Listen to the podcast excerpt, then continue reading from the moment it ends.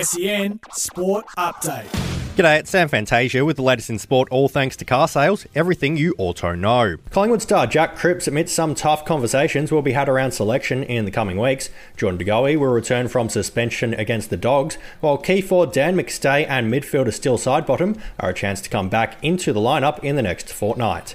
Western Bulldogs Ed Richards could make an earlier than expected return against Collingwood on Friday night at Marvel Stadium.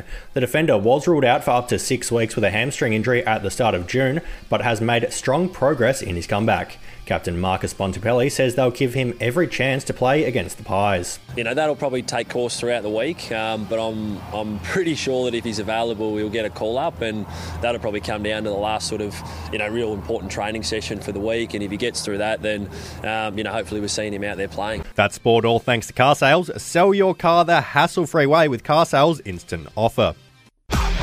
SEN Sport Update.